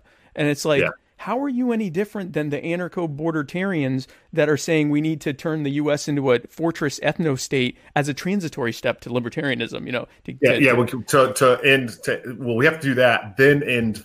Then we can end welfare. Then we can reopen. then we borders. can then we can end the government. But first, we got to get rid of all No- those. nothing like uh, nothing like growing the state to fix a problem caused by the state. and they're all doing the same thing. That Yeah. that and that's the whole thing. Is it's like okay, great. How are you guys? It's it's like when I see Democrats and Republicans saying the same thing. When I see the, you know, the Chris Cantwell, uh, uh, Chase, Christopher Chase, Rachels types, and the and the Matt Kinos and the you know Mike Shipley's and whatever.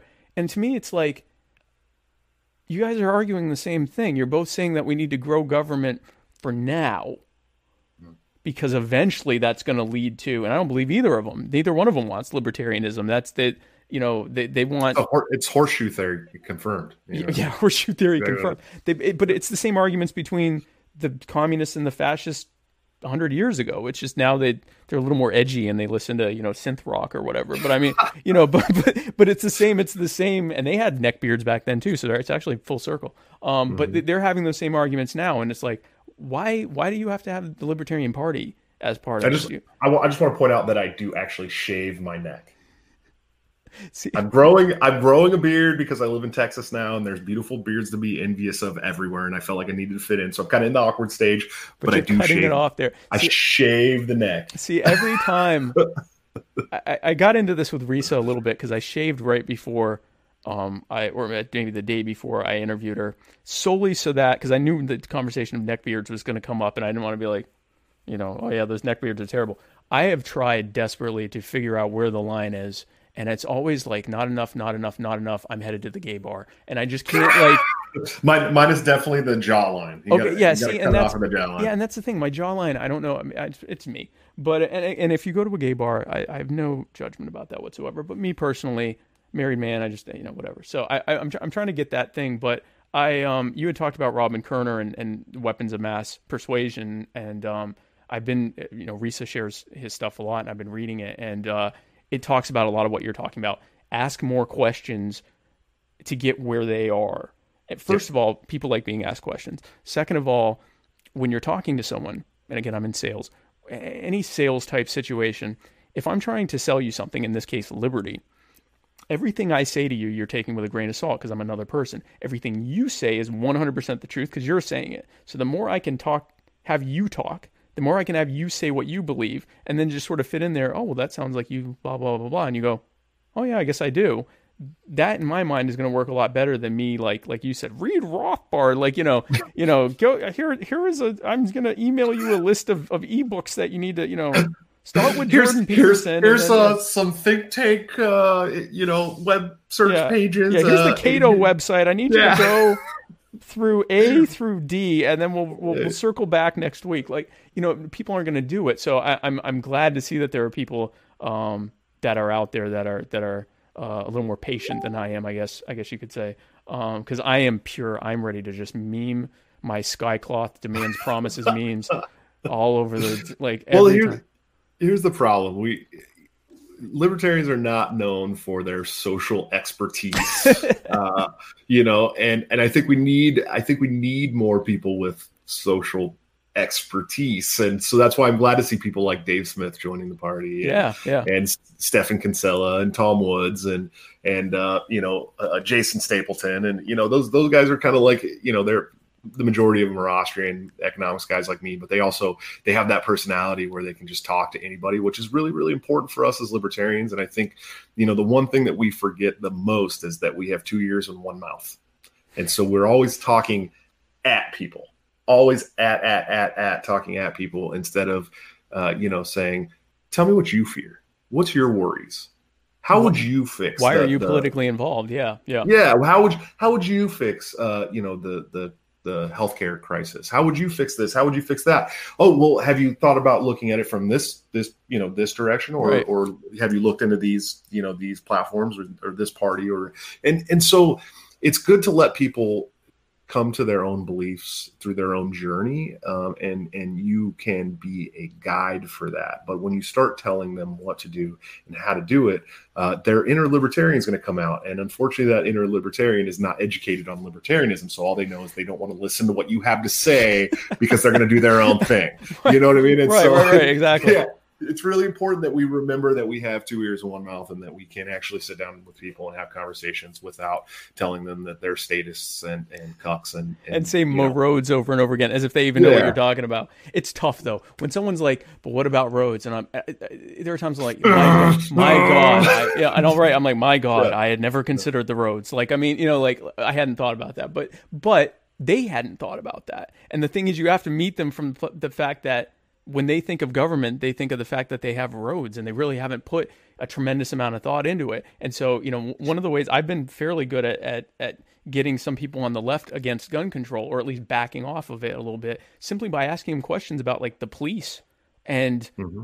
the prison state and how you know people of color and, and and disadvantaged communities are disproportionately targeted with unfair laws and whatever and i'll say you know after having that conversation i'm like okay how many more people of color does donald trump need to lock up before you feel sufficiently safe?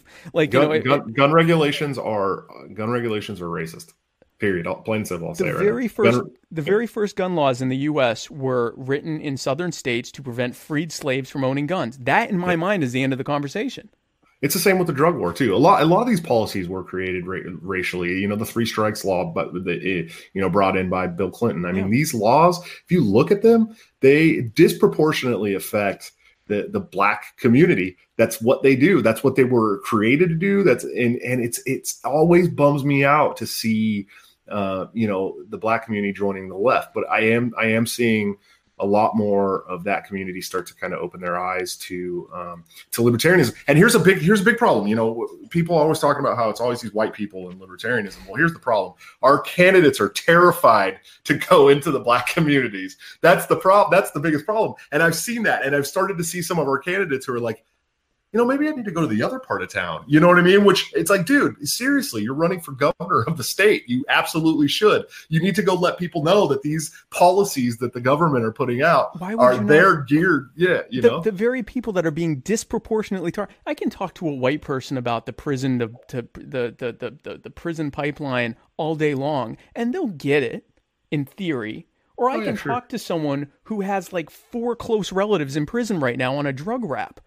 Yep. Who's going to be more receptive to my message about because they already are against the drug war more than likely because they've seen firsthand, you know, and and without getting too far into it, uh, it was black Democrats, the Congressional Black Caucus, in the in the the, the height of the the crack ep- epidemic, who demanded that Reagan institute the the zero tolerance policy. That clearly it's- failed. So these yeah these these policies if, if you look at who they affect they affect uh, the the lower class in general Yep, yep. Uh, they they affect inner city communities they Yep. affect the black community they affect the people that the government truly doesn't care about Right, but right. they want to get them as dependent on the government as possible and that's what all these these policies are are are enacted for. And so when we can start opening people's minds to that stuff and not staying in our echo chamber and talking to these people about that stuff it's going to change a lot of minds because it's true. You know we we have 60% or no 75% of the people that are locked up on drug charges right now are locked up on drug charges with no victim. There was no victim you know it's it's it's asinine. And so we need we need to really start looking at our outreach. It's it's been horrible. And, and that's why that's why i think that you know the personalities are a good thing. You know people are always talking about oh he's a cult of personality. No, he just has personality. He has a personality. He has a personality you know? and he spoke to i mean specifically trump and and bernie sanders too. Terrible policies. They spoke to people's fears. Bernie mm-hmm. sanders speaks to people's fears of not having health care or right. their kids not being able to get you know go to college or you know uh, uh, uh, gun people being shot to death or whatever. He's speaking to people's fears. Trump is also in favor of all those things, so he spoke to those fears too. Because he, for, you know, no semblance of small government conservatism ever again. Um, but uh, he spoke to those fears too, and then he spoke to people's fears of being displaced by immigrants or or of you know losing jobs to China or whatever else. But those are legitimate fears that people have. The belief of what's happening isn't legitimate because the problem isn't immigrants and the problem isn't you know free trade. It's it's it's government involvement in those things. But their fear is legitimate. They they lost their job. They they they lost their job and saw that now their job is being done in Mexico or it's being done here by someone who doesn't speak English. And and so they spoke to those fears. They didn't say well you know the uh, philosophical underpinning of the Republican Party uh, says that blah blah blah blah blah. They spoke to those fears. So I, I, I'm, I'm glad to see that you that you're that you know people in, in, in that are in the Libertarian Party see that you got to meet people where they are and you got to you got to speak to what it is that even has them involved in politics in the first place. My God, Spike, are you talking about populism? Are you talking about are you talking about dealing with people's popular fears? Going outside and and, and oh talking God. to Look, human beings? Here's the thing. Here's the thing, Spike there's two words that win elections. It's hope and change. That's what people want. They want hope. They want they want to have a hope. They want to know that their fears are going to be taken care of. Right. And there's change because they're voting for someone new because they don't think the last person's doing something right. Hope and change are what win elections. Yep. You know, and, and we've seen it. And so, you know, when people start using this populism word, I'm always like, well, what does that mean? Like you, you don't want to do what's popular as far as okay, these people are worried about education. yeah, you guys want to be you guys want to be unpopular? I like no, we want to be the majority. We want to take over the Senate. You know what I mean? We right, wanna, right, right. We, we want to leave everyone alone. So we need to get to people and talk to them and find out what their fears are and, and that's you know finding out what the popular thing is. You know everyone's talking about this blue wave right now and i can see some of the people in our party want to ride the blue wave. Uh, it's not going to work for us because you know shit's antithetical to what we're doing. Why would um, it yeah why would it? yeah, yeah. but but so we we need to be popular. We need to go out and be popular and have a personality and talk to people and find out what their fears are and tell them how our policies are the uh, you know least invasive and and most peaceful ways to achieve what they're looking for in society. That is a, that is being popular. That is showing people that we can be popular. And so you know that populism word really holds no it holds no weight over me whatsoever. Yeah, I, no. I, know, I know there are people that associate populism with protectionism, mercantilism, um, you know, big government and things like that. Um, and I, am not as positive on, on terminology, but if we're talking about being popular, just yeah, populism. Well, so so Murray Rothbard wrote a paper on, on right wing populism and said okay. that we needed to we needed to you know go and, and do outreach to the to the right wing because that's how we were going to you know grow as a party. Well, you know, I don't really agree with it. And and he was talking about all kinds of weird shit, like reaching out to you know David Duke and the KKK. And right? we need to. I'm all, I'm, I'm all set. You know what I mean? Like I, I'm not gonna go reach out to the KKK. Especially, we don't need them to win, uh, you know, votes. But talk about so, populism. Yeah, we probably don't need. Yeah, pop. So populism, you know, was you know this thing. You know, Murray Rothbard wanted to you know be popular to the right. You know, you know, bring these ideas and bring them over to the party. Right well, I want to do that to everybody. Yeah. I want to be, I don't want to be a right wing or left wing populist guy. I just want to be popular. Well, that, you know what I mean? That, and I don't mean personally, I mean the party, I mean our ideology, I mean our, our philosophy. I want it to be popular. Right. And, and we can't do that by yelling status in people's faces. Oh, you can't? No, Damn it it. doesn't work. I was trying so hard. I just was waiting for them to go. Oh, okay. Well, then who's your candidate? We'll vote for him. Um, Oh, I'm a statist. All right, I got Oh, it. Oh, you're I'm a status. Well, I don't want to be a status. That sounds terrible. I don't even know what that is. Um, but uh, to to that end of reaching out to the right, I know you're a member of the the Mises Caucus, and um, I'm in that Facebook group. And frankly, I haven't seen any of the uh, white supremacy or calls for a Nazi takeover of the U.S. that I keep hearing about. What gives with that? Isn't that shocking that you're in the waiting. I'm like, never seen that stuff. When are they going to And- I should be killed for the funny Jewish? thing is, is, is there's like over 3,600 people in that group now, and uh, and and a lot of those people aren't even actually technically in the core caucus, and they're not even like right wing Nazi take over the country kind of people. So I don't I don't know, man. You know, uh, any there's a- minute now, it's coming. yeah, there's there's a there's a there's a small but very loud minority in this party that um, equates anything Auburn uh, with with um, neo Confederacy and right, right. Nazism, and it's like, would you listen to Tom Woods' podcast? He's not a neo Confederate. He calls for an end of the empire, and he you know supports individualism and and ending the drug war, and it's like how can you sit there and think that any of that is neo Confederacy? If if you have ever listened to Tom Tom Woods' podcast, if you have ever listened to Dave Smith, if you have ever read Stephen Kinsella or or Gene Epstein or any of these people, you would know that you're being dishonest. you know what I mean? They talk Uh, about the fact that like when I was a four, like they're talking about like 1985. Tom Woods was in the Sons of the South or something No, like League, that. League, of the, League of the South. League and in fact, he only went to like the first meeting, and it was like a meeting of scholars. Jeffrey Tucker brought him there. You know Jeffrey what I mean? Tucker, known white nationalist. Jeffrey yeah, Tucker. known, known, known white nationalist. Known white- Yeah, uh, Jeffrey Tucker brought him there. There was some really big scholars there. Uh, there was a vote taken to go in a direction, uh, two different directions. One of them was to, I don't know, preserve Southern culture or something stupid, Right, and then right, the other right. one, the other one was to talk about, you know, uh, succession of states and individuals. And Right, and Tom voted for that. Tom voted for that one. He lost. He didn't stick around. And, and that was pretty much the extent of his involvement with the League of the South. And so so just because he did that and then and then and then you know 10 20 years later uh, the League of the South decides that they're about uh, you know preserving the heritage of white Anglo-Saxons or whatever. And Tom's like, "Hello, I haven't even been around them for like 15 years, And 16 you have, years." You have. It's not like okay. There are people that's like, yeah, but what else has he said since then? We don't know that he doesn't think. You have hundreds of podcasts. No, there's Yeah. f- over 1400 Yeah, you have podcasts. over a thousand. You got. We're, we're closing up on two thousand podcasts. Listen, Like I mean, listen. at this at any minute, the man's going to be a Nazi. I'm just waiting for it, and Yeah, I'm going to go. it's, it's Aha! gonna slip out. Oh, and then and then he had oh well he had Chris Cantwell on his show in 2014. Cool. I used to follow Chris Cantwell in Yeah, that was when 2014 he was like, a, a- yeah, that was when he was an actual libertarian. That's yeah, yeah. he- so I he's mean, an ANCAP. He didn't become a brutalist until like two years ago. That out of would the be blue, like- randomly. that would be like apparently socialist going after Matt because you know someone that had Matt on their show, uh, you know, uh, in, in the past when when he was a capitalist or something like that. Yeah. You know, like people people change and and you know the the the the Cantwell thing was like, well, Cantwell wasn't what he is now. He wasn't a fascist at the time. The Sons of the South thing is just like, or no, the League of the South thing is just like, it was four.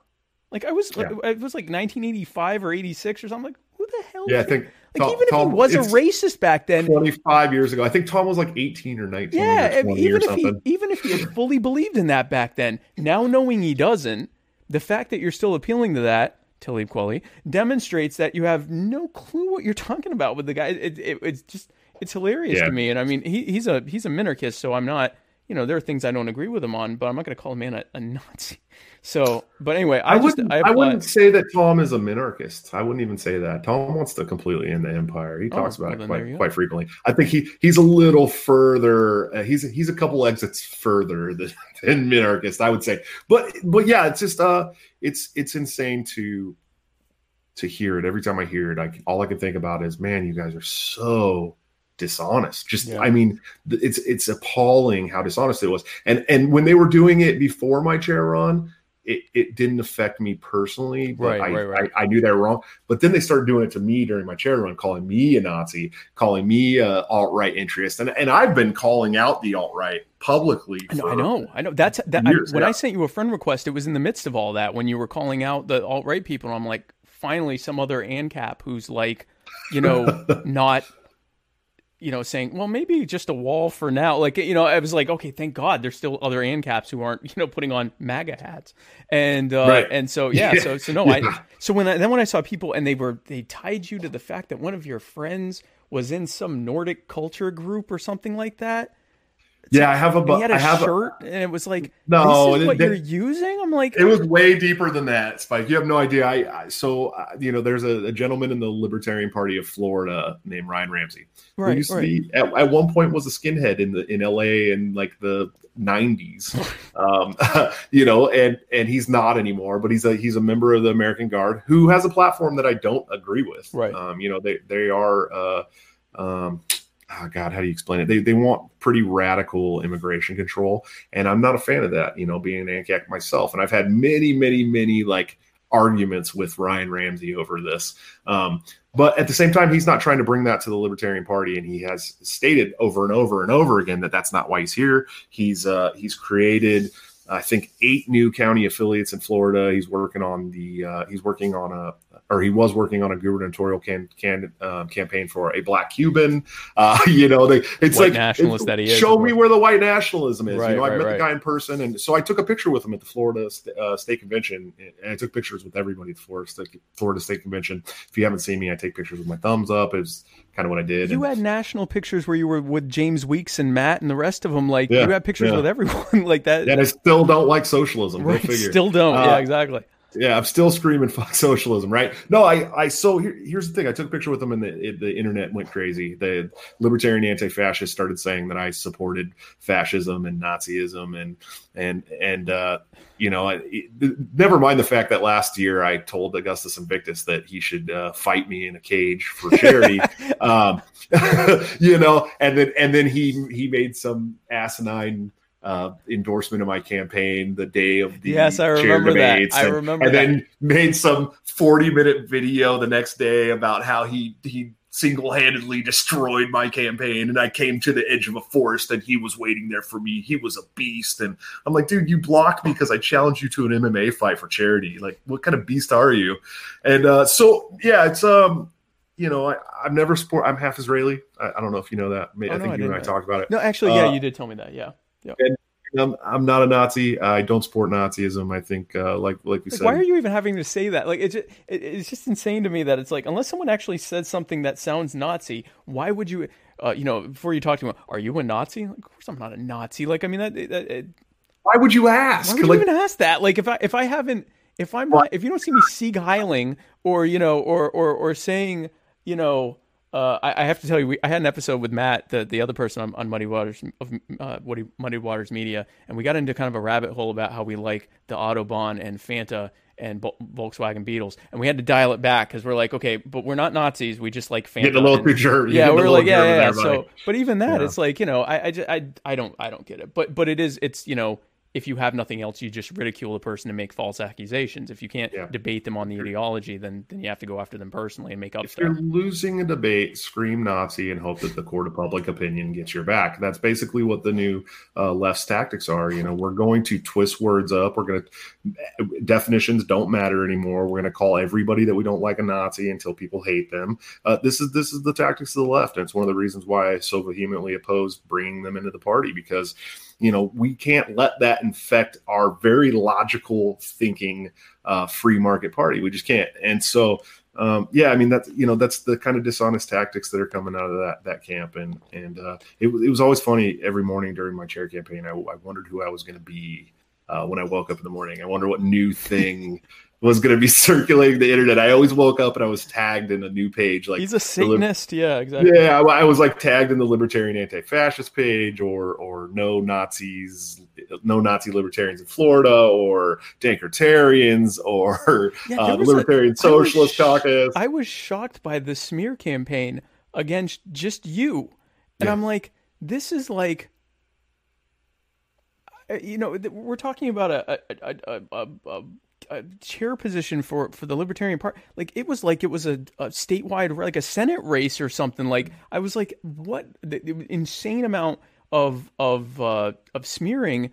And and again, and I knew it was all crap. And I'm like, why do they care so much? But it's because you if if if if you're making it clear that something isn't welcome, it's eventually going to leave. The reason that the Nazis didn't, you know, take over the Libertarian Party when when it was looking like they might want to, you know, when the all of a sudden the ANCAPs became anarcho fascist, whatever you want to call them. Um, It's not a thing. yeah, It's yeah, it's, that. yeah, it's, it's some, some Anarcho fascism, anarcho, libertarian socialism, dark one of those- peopleists or whatever. Yeah, whatever they called it, there was a very clear like you know that the, the Libertarian Party was like, we're against this, we don't support it, this is not what we're about. Why wouldn't you do the same thing with communists? If you want to, you know, you're talking about oh, well, we can't. The argument that well, we can't get rid of the communists because that'll make the party smaller. Because God knows, in a nation of 325 million people, the best way to make sure your party grows is to have communists in it. Like I, I, I, that was the stupidest argument to me. I get why people are scared to scare away people in a small party, but you got to think bigger picture here. We're not worried about getting another 50,000 supporters. You're talking about getting 60 million votes in a, in a world in a nationwide election or, you know, 10 million votes in a statewide election, and you're not going to do that with with communists threatening to kill everybody. No, you're not. It's not going to work. And and uh, and and all you got to do is look at like the DSA and any of the socialist uh, you know parties or movements. Right. They always splinter. They always they turn into a new party. They splinter off to four other parties. They half the party doesn't want to work in electoral politics. It's like th- there's a reason why, and and and there's a reason why they don't ever get a strong foothold. It, and we can't let that come and take over the one party that is pushing back on that stuff all Right, the time. right, You know what I mean? Well, and so yeah, it's it's pretty insane, man. The whole thing just blows my mind. E- I even in their revolutions, you know, the, the the the Bolshevik resolution, then they split into the Bolsheviks and the Mensheviks, and they have an election, and there's like 15 different parties. The Bolsheviks lose.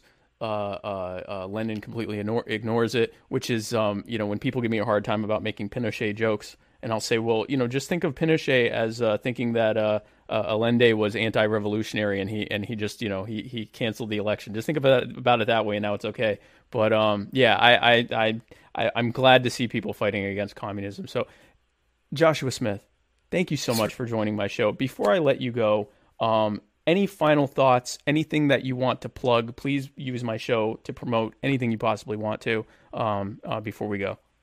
yeah, well, you know, you got anybody can follow me at Joshua Smith uh, uh, LNC at large on Facebook. I um, you know, I post some fire memes from time to time and some text posts and cool stuff like that. Uh, I also have a Twitter, uh, Joshua at what is it? Joshua Smith and at like the at sign large, I think. Um, and uh, definitely go check out think-liberty.com. Uh, you know, like we said earlier, we do have a podcast as well. Uh, it's usually a roundtable discussion with uh, the you know the four founders of Think Liberty, and we usually have Killian Hobbs or somebody cool like that on. Uh, we have the meme page uh, at um, facebook.tl or thinkliberty.tl on Facebook. Uh, we got a YouTube channel. We got we got all that good stuff, um, and and the website has a bunch of really cool articles and interviews and cool stuff. So check it out. Um, and I appreciate everyone tuning in. Absolutely, and sign up for the Libertarian Party at lp.org. I assume is the Yeah, lp.org. But more importantly, first go join your state party. okay. Go join your state party. The state parties need help immediately.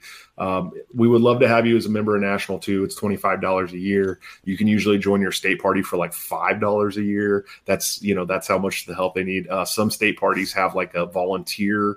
Uh, where if you volunteer a certain amount of hours, you can you know keep your membership that way. So Cool. really cool stuff. Uh, we have candidates running all over the country, and we have a ton of elections in November. So find a local libertarian candidate to help win because that you know those local politics all, all politics is local and so um, those are the ones you're going to feel the most and if you can get a libertarian into a state rep position you're going to see uh, legislation start getting hacked which is something that we need to do all over the place. You want your local people to leave you alone as well, not just on the on the top level. yeah don't don't just focus on who we're going to run as a president in 2020 because uh, at the end of the day we're probably not going to re- win the presidential election in 2020 uh, but you can win some state rep elections. You can win some secretary of state and uh, you know you know state senator and uh, city council and these are these are winnable races for us all over the country and all you got to do is get out there and help somebody so Cool, cool. Well, thank you again. Um, stick around. I'm gonna I'm gonna talk with you a little bit more while we're doing the outro, uh, and I'll get the uh, the links for uh, for your different stuff to put in the show notes later. Um, but again, thank you so much for joining my show. I really appreciate it. yeah i appreciate it too spike Uh, very much guys, thank you again for joining the show. Before I let you go, uh, I want to remind you again of our uh, hashtag campaign uh, hashtag Matandis. Uh, that is where we were trying to get Candace Owens to go on a date with Matt. And uh, so far, uh, we have not yet gone viral. Uh, so we need to, uh, we need to, if Candace, if you're watching, or if any very close friends of Candace are watching, you know, we think Matt, Matt Wright is the, is the right guy for Candace. So anyway, guys, thank you so much for joining me. Joshua, again, thank you for joining me. And everyone, thank you again. And we will, we will see you next week.